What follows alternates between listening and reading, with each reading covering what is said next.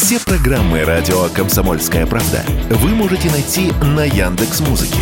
Ищите раздел вашей любимой передачи и подписывайтесь, чтобы не пропустить новый выпуск. Радио КП на Яндекс Музыке. Это удобно, просто и всегда интересно. Пожалуй, каждому из нас доводилось томиться у полок молочного отдела супермаркета, крутя в руках бутылку йогурта или кефира в поисках срока годности. То ли он сбоку на этикетке, то ли на крышке, то ли на дне. Еще и отпечатан порой нечетко. Иной раз без лупы не обойтись, сказал радио КП депутат Госдумы Василий Власов. Вижу часто в магазинах, как пенсионерки стоят часами лупой, пытаются разобрать там цифры, которые написаны на молочных продуктах или на других продуктах, скоропорчащихся. До сих пор огромное количество магазинов продает просроченные продукты, не замечая этого.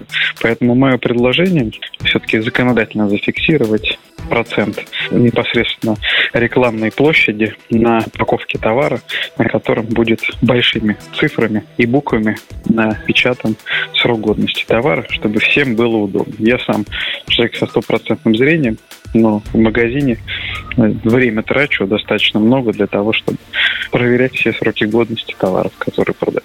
Примерно об этом же депутат рассказал в письме на имя главы Минпромторга Дениса Мантурова и озвучил предложение. Размер блоков с информацией о сроках годности и датах изготовления с продовольствием нужно увеличить до 20% от площади потребительской упаковки. Для этого требуется внести изменения в ряд профильных технических регламентов, которые для производителей обязательны к исполнению. О чем и как обязаны сообщать производители на упаковке сегодня, Радио КП рассказал Олег Павлов, председатель общественной организации по защите прав потребителей «Общественная потребительская инициатива, зампредседателя общественного совета при Роспотребнадзоре. Во-первых, у нас по-прежнему есть ряд национальных стандартов, которые устанавливают требования к читаемости шрифта, там, к его размеру, размещению, а есть э, это то, что можно менять внутри страны.